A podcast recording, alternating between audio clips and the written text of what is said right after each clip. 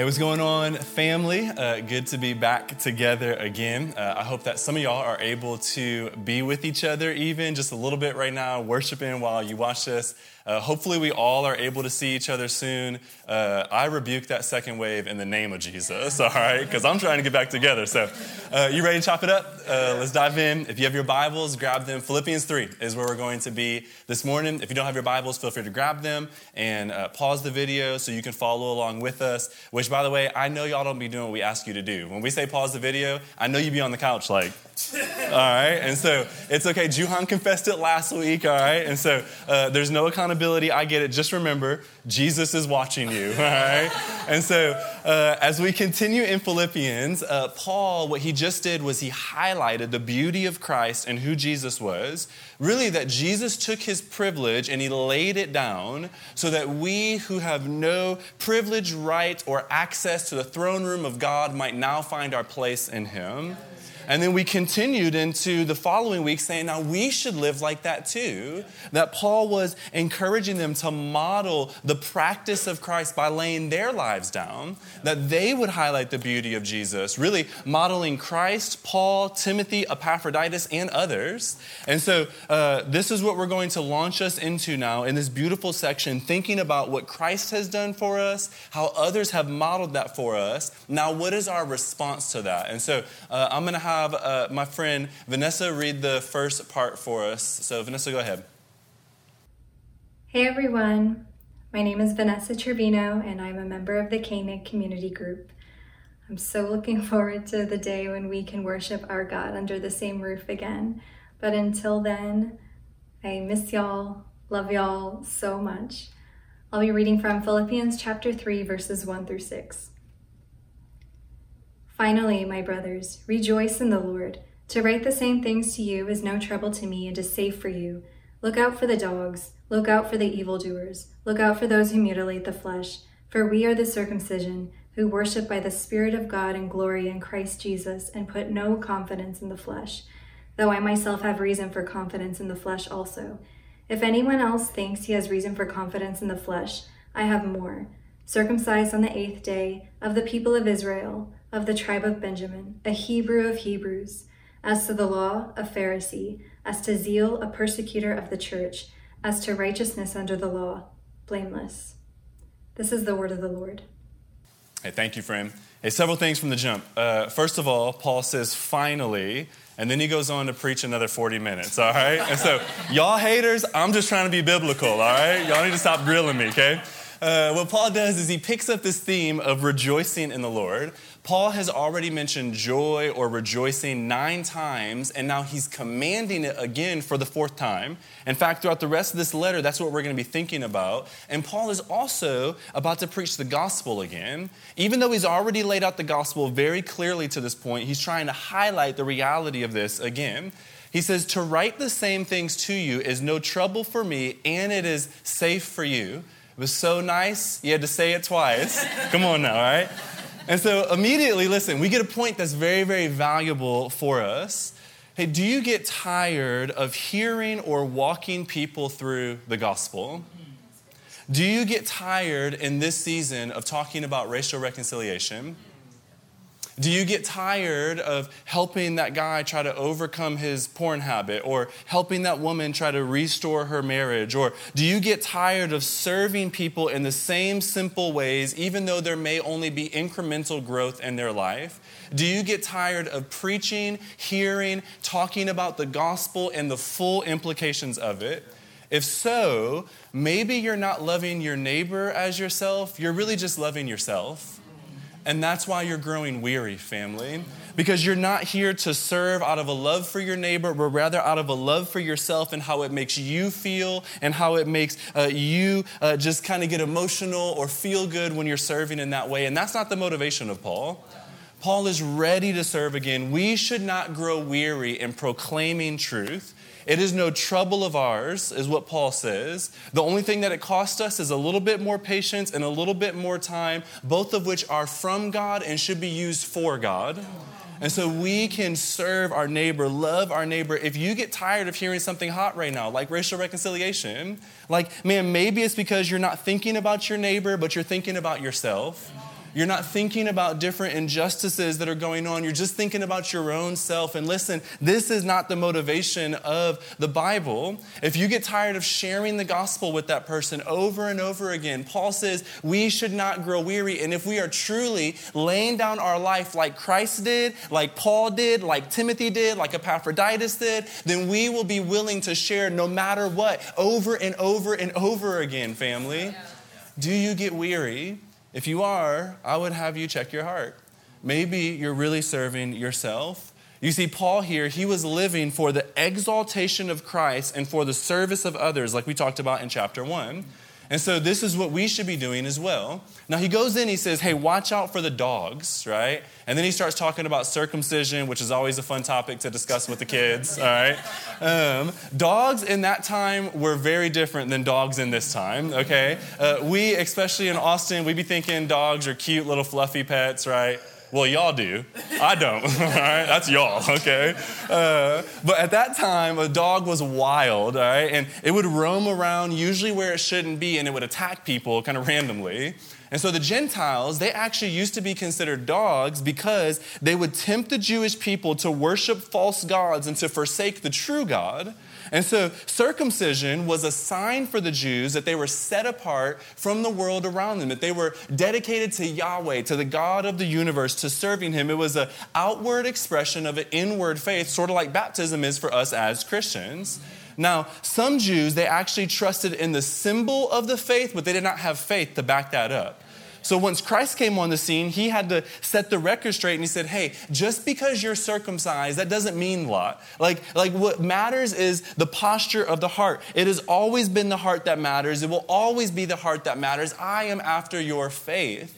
In fact, we see this in Abraham, whose circumcision was given to. He believed in God, then circumcision was a sign of his faith. And so he's calling us to do the same thing. Now, Paul then says, hey, watch out for the dogs that are not just the Gentiles any longer, but even the Jews, if they would turn your eyes away from Jesus, anyone who shifts our attention off of the centrality of Christ is actually a dog. In other words, they might attack at any moment, be in where places where they should not, and you need to watch out for them because if you don't, you're going to get rabies, all right? like you need to watch out for the dogs, okay? The circumcision, whether it's Jew or Gentile, it doesn't really matter. We are set apart, and then he says to do three things to worship in spirit, to glory in Christ, and to kill the flesh. Yeah. This is what a Christian is, a true follower of God. This is what they do. They receive the Spirit of God, they love the heck out of Jesus, and they die to themselves. And so no longer is it only Gentiles that pull us away, but Paul is saying, listen, anyone, anything that would pull you away from loving and glorying in Jesus or getting you to boast in the flesh, they are dogs. Watch out for them.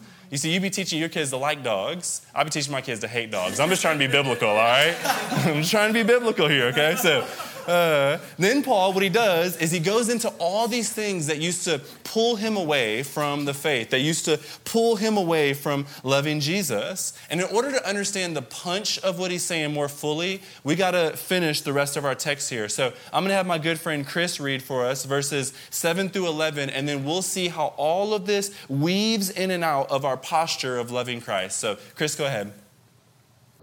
Hey, Well family. My name is Chris Dalrymple, and I am a Covenant community member here at the Well.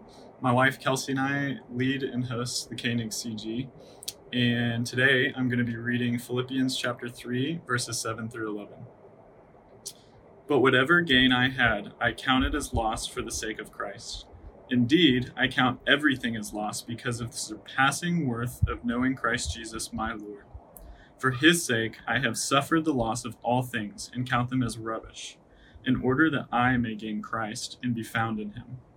Not having a righteousness of my own that comes from the law, but that which comes through faith in Christ, the righteousness from God that depends on faith, that I may know him and the power of his resurrection, and may share his sufferings, becoming like him in his death, that by any means possible I may attain the resurrection from the dead the very words of God. Yeah. My, my, my. Right?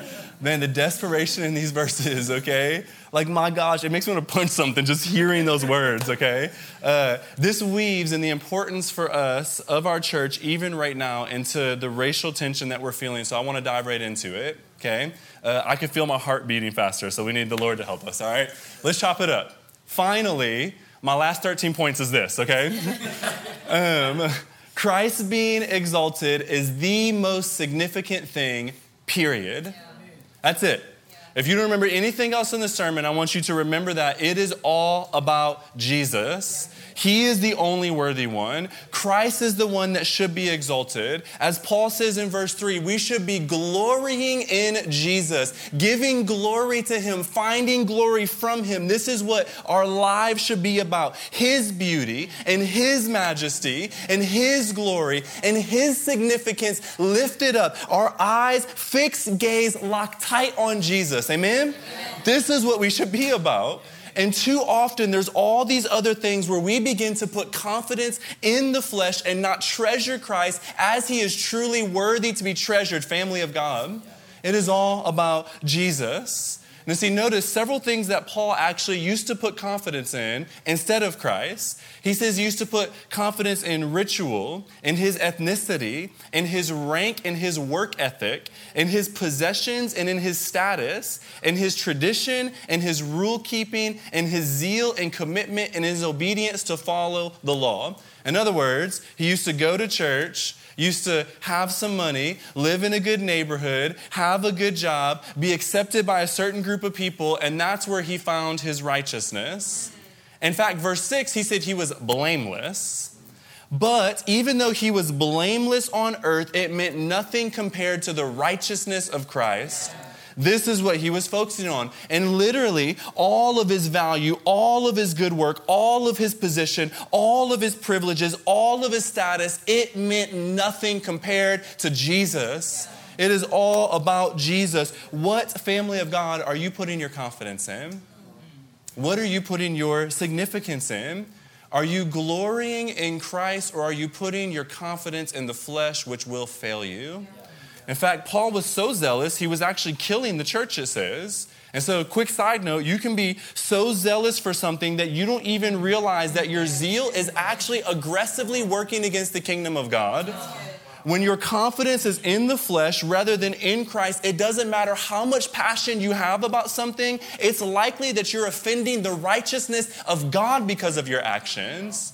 Listen, you can be sincere and be sincerely wrong. And that's what Paul was doing. And he says, Everything that I am, all that I have accomplished, all of it means nothing compared to Jesus. I am willing to lay it all down, lay who I am, lay what I'm about, that I might have a righteousness that is found in Christ. Not a righteousness of my own, but literally an alien righteousness. It comes from outside of me into me and makes me like Jesus. What do you need to lay down that you might pick up the righteousness of Christ, family? Now, see, here's what we normally do when we think about that question. We immediately go to something like sin, like I got to stop doing blank so that I can walk in the righteousness of God. I got to stop caring so much about money or something. And, and that is true, okay? But notice how Paul kind of like ratchets it up a little bit here. He takes it to a whole nother level. What about your identity? Are you willing to lay that down for the sake of Christ?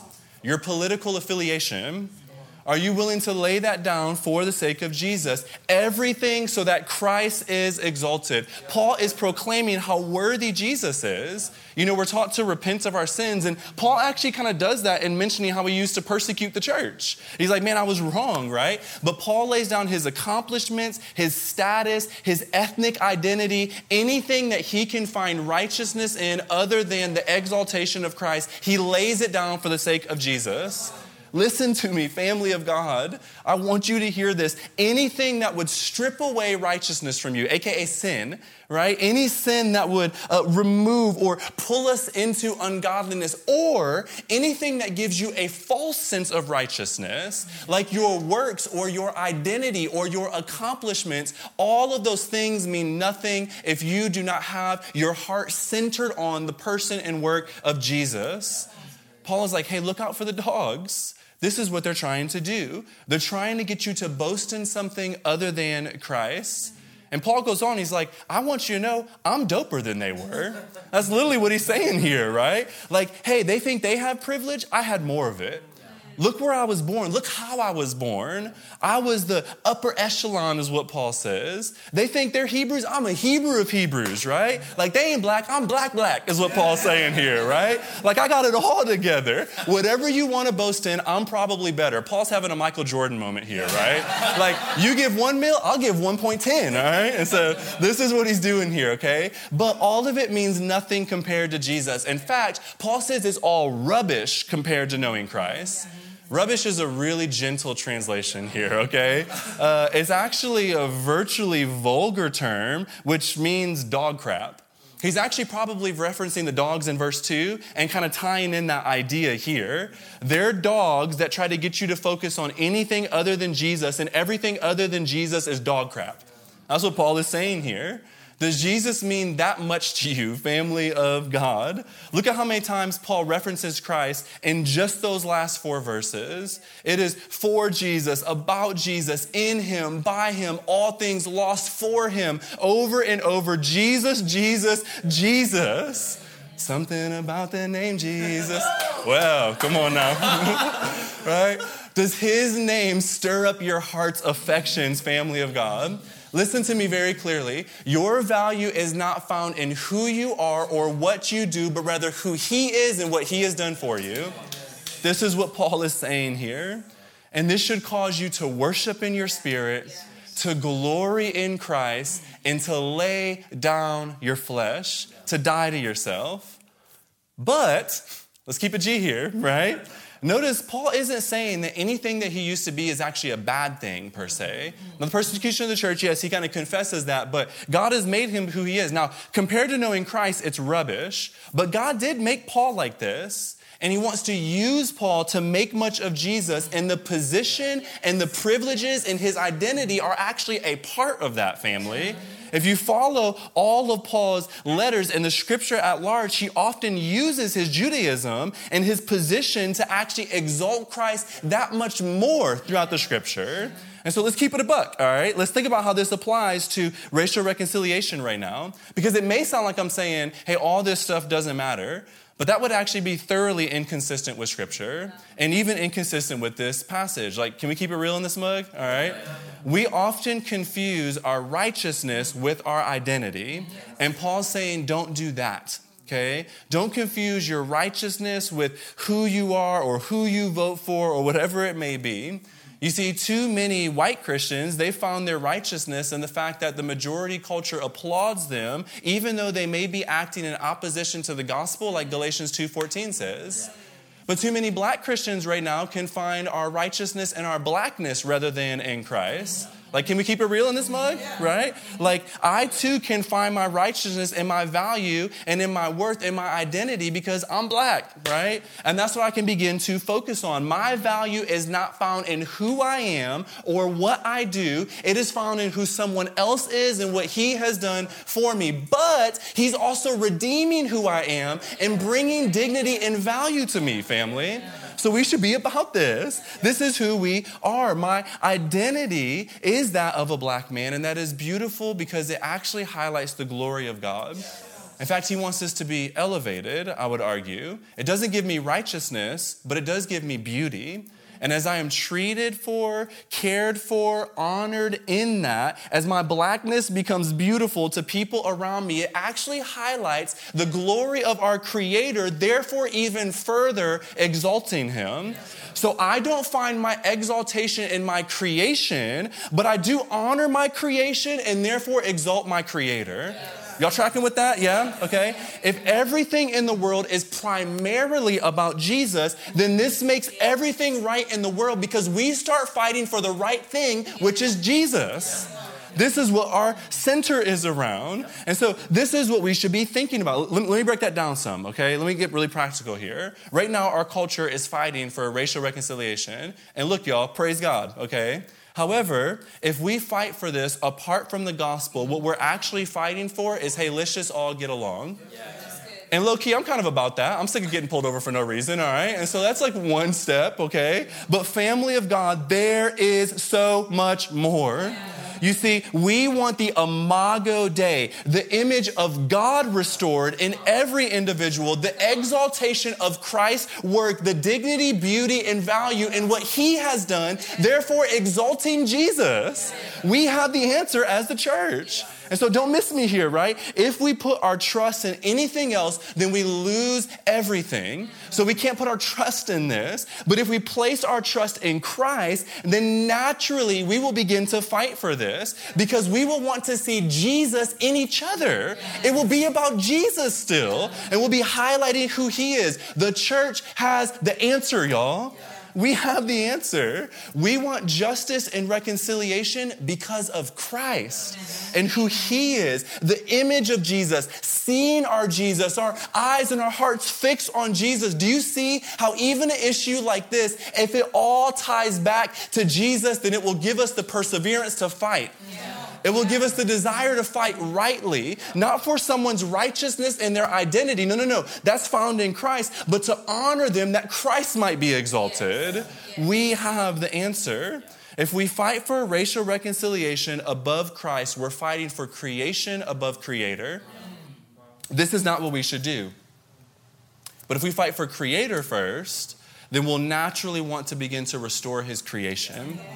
And this is what our hearts should long for. You see, our dignity in each human being is a part of God's heart.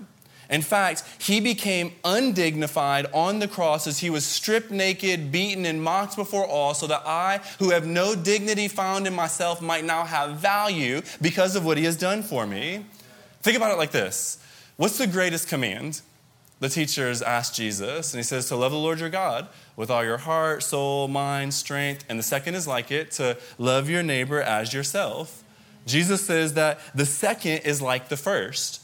Now, if we start chasing the second above the first, we start chasing creation above Christ, and that will implode on us. If we start finding our righteousness and our Jewishness and our status, our identity, our works, our privilege, then we are exalting those things above Jesus. But you loving your neighbor as yourself is a response of exalting Jesus because the second is like the first. As you exalt Jesus, you want to other, honor others. As you love God, you want to love the things that He loves. As you serve and love and give dignity and value to your neighbor, you are serving and loving and giving dignity and value to God. If your motivation is the exaltation of Christ, then all things come together, family.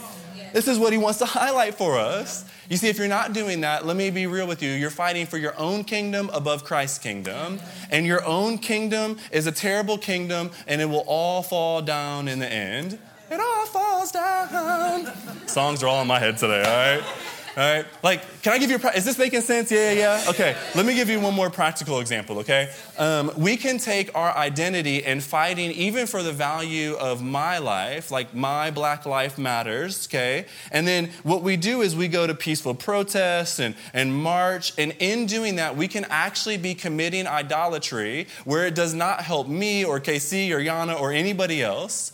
Like when you go down there and you take pictures and you post them to your IG feeds and your stories, are you really marching for me or are you marching for yourself? It's okay to post on IG. Don't get me wrong. Some of those pictures are dope, right? Like I like seeing them, okay?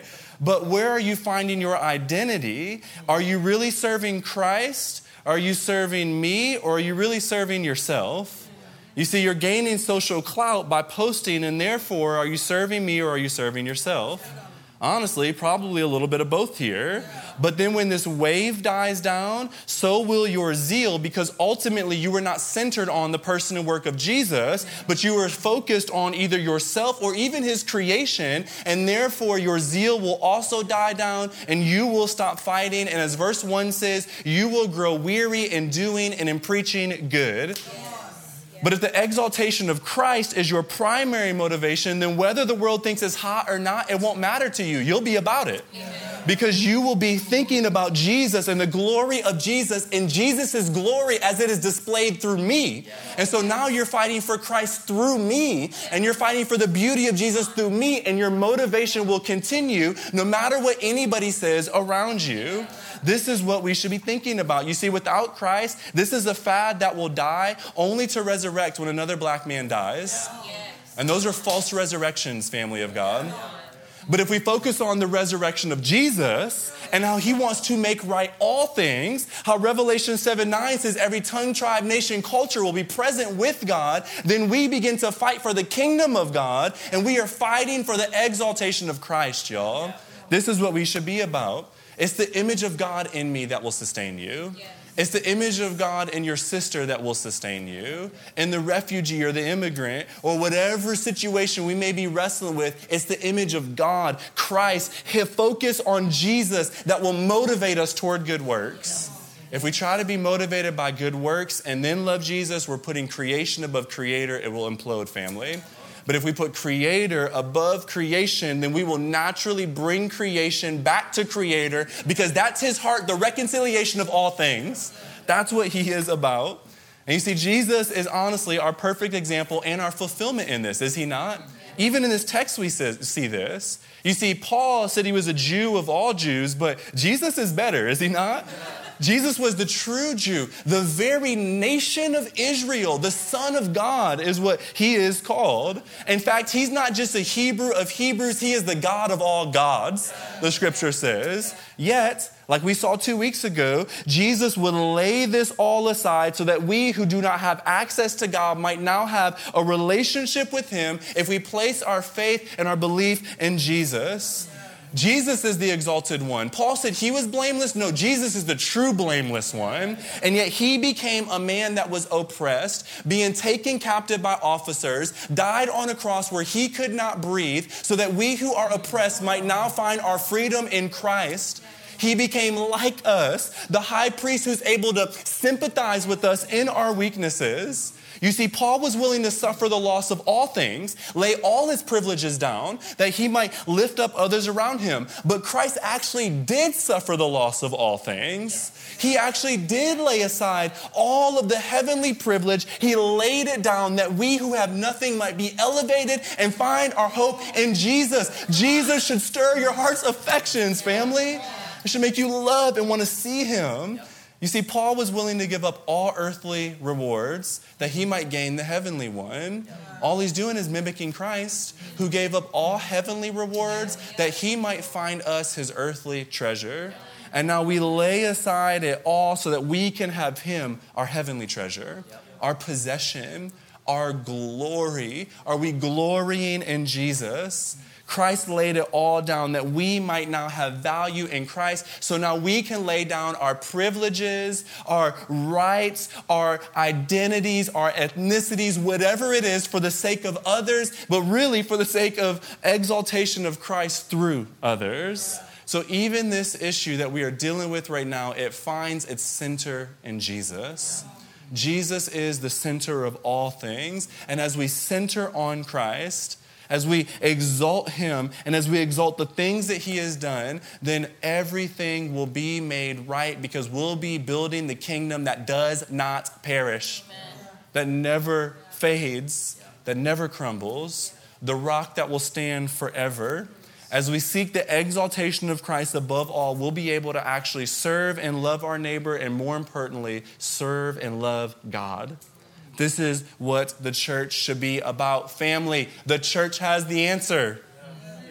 We have Jesus. This is all about Him. And as we find our center in Jesus, literally, we can continue in this fight or whatever fight we find ourselves in as we center on the person and work of Christ. Exalt, then disciple, and send.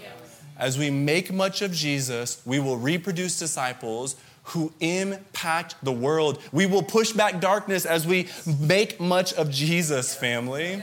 Simply put, nothing else matters besides Jesus. It is about Jesus, always has been, always will be. And where we find our center on Jesus, we will actually find motivation for all things. Creator above creation, that creation may go back to Creator. That's what we should be about, family of God. So let your heart center on Jesus. Amen? Amen? Hey, I love you guys like crazy. Let's pray. God, we pray with Paul that by any means possible, We would find resurrection. We would find the glory of Jesus. We would center, focus, fall in love with you. God, would we not grow weary in doing good to our neighbor because our eyes are ultimately fixed on you? Would we not grow weary in serving and honoring and giving dignity and talking about things that are wrong in the world and as we try to make them right because ultimately we want to highlight you, Jesus, and we want to bless your creation because we love the Creator? Would that be our heart?